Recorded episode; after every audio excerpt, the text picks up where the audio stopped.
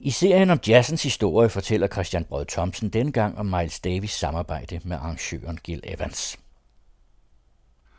Arrangøren Gil Evans fik ikke umiddelbart den karriere, man havde kunnet forvente efter hans skældsættende indsats med Miles Davis' Niemanns Orkester i 1949.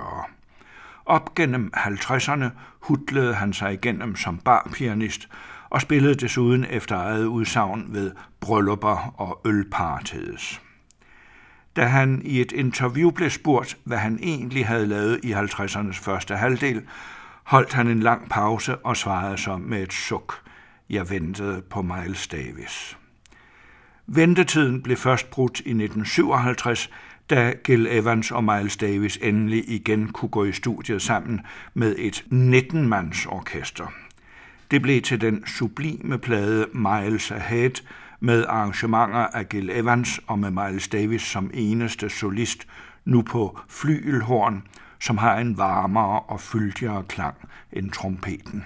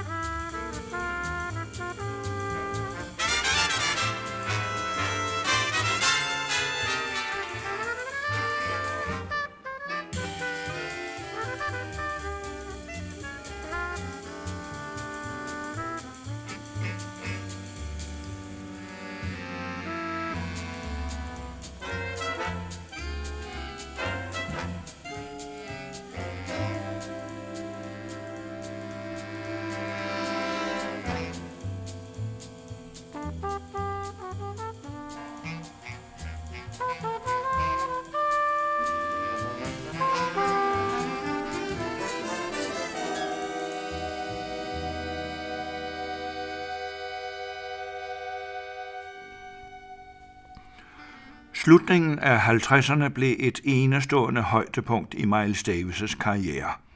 Samtidig med, at han med sin sextet bragte den lille besætning til kulmination med Kind of Blue-pladen, præsterede han sammen med Gil Evans det ypperste orkesterjazz siden Duke Ellington.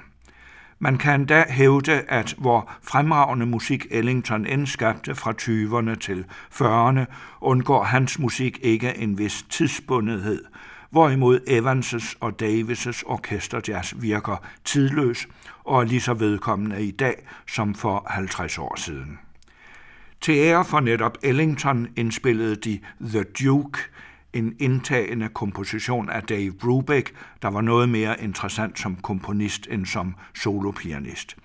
Dette både blide og fyndige arrangement er en værdig hyldest til den hertug, der oprindeligt var Evanses og Davis' uopnåelige ideal, og nu deres ligemand. Thank you.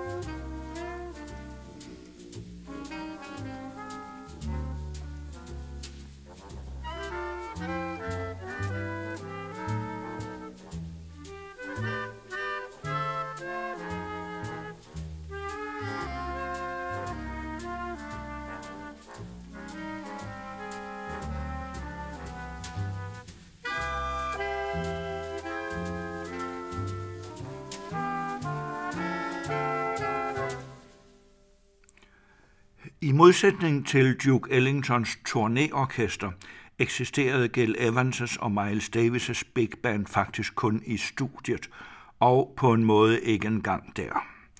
Hvor Davis med sine små grupper insisterede på så vidt muligt kun at indspille et take af hvert nummer, indspillede big bandet ofte 10-15 takes for at nå frem til en så stor præcision som muligt i samspillet.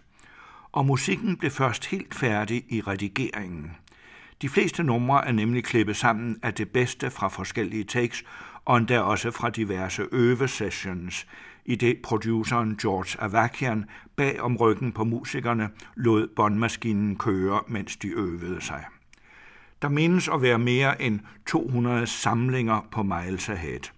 Og det var første gang denne nye studieteknik blev brugt så intensivt på en jazzplade. Og George Avakian fortsatte faktisk dette puslespil i takt med, at klippemulighederne blev forfinet via computerteknikken. Da den oprindelige LP i 1993 skulle overføres til CD, reparerede han de indledende fugleagtige triller på I Don't Wanna Be Kissed, fordi Davis hver gang var snublet lidt i tonerne. Avakian hentede individuelle toner fra forskellige takes og sammensatte dem til et forløb, som aldrig havde fundet sted i virkeligheden.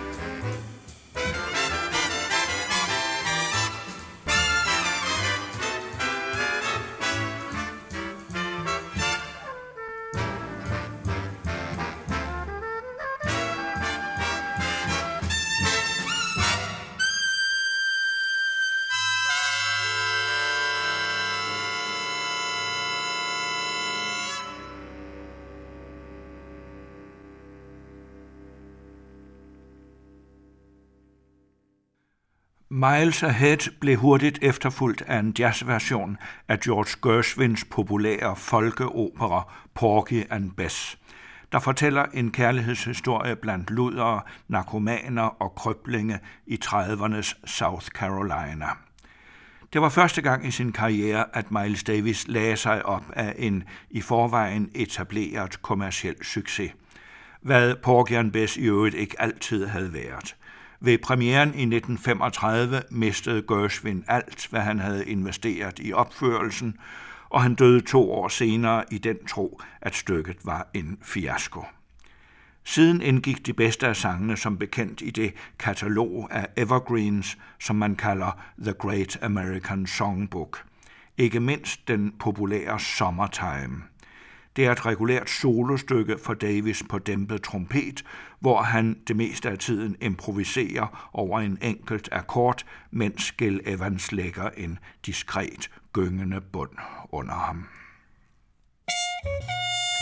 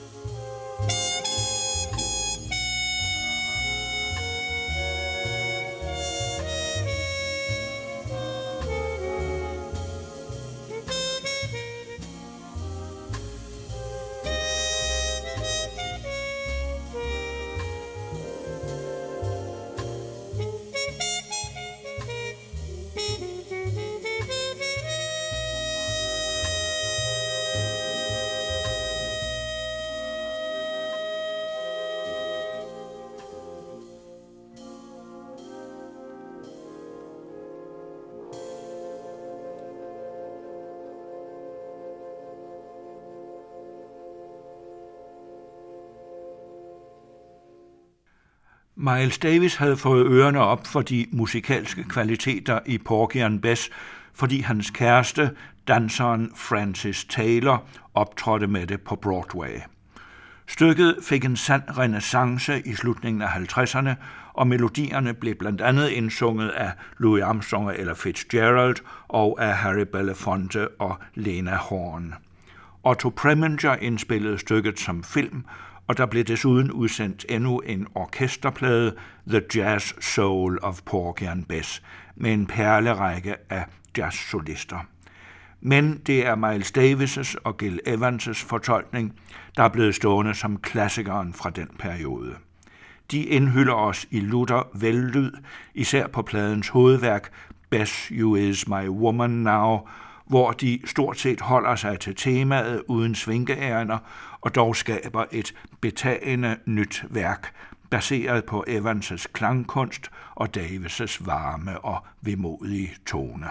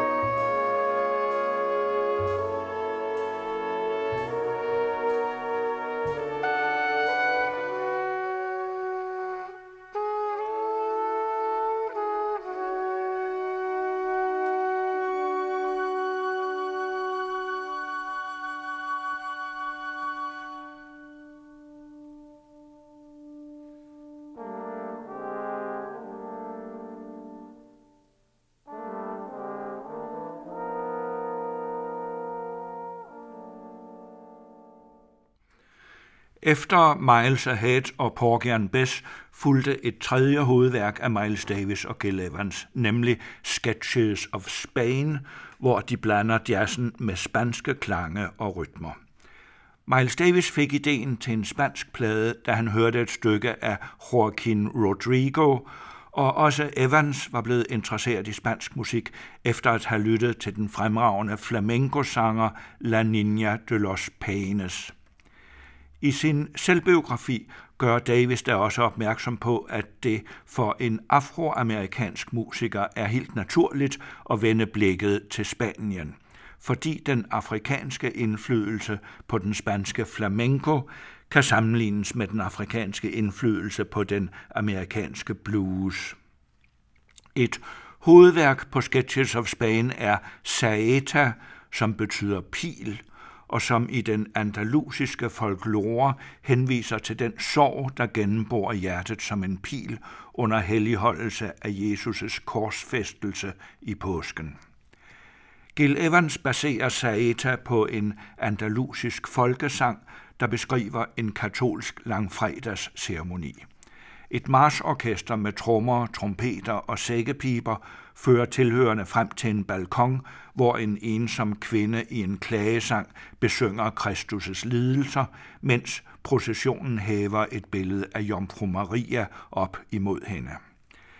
Evans indrammer stykket med gadeprocessionens taktfaste marsmusik og lægger derpå bund under en solo, hvor Davis forvandler hendes religiøse sang til en mere alment spirituel rejse i sorgens indre. Davis skævvrider sin tone med en smertelig skønhed, så den i passager næsten får vokalagtig karakter.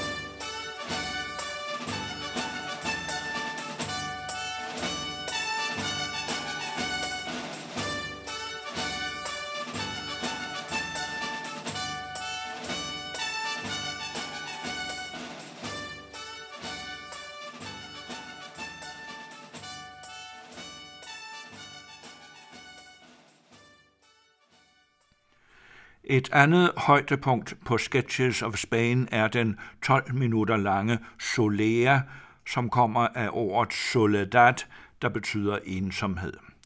En spansk solea er beslægtet med en nordamerikansk blues, derved at den ofte udtrykker smerte og desperation. Det forventes desuden af sangeren, at han eller hun modulerer visse toner ved for eksempel at sænke dem med knap en halv tone, hvilket svarer til bluesangens blå toner. Soler forbinder jazzens bluesfølelse med den spanske duende, som er et sindbillede, der forener anspændthed og afslappelse.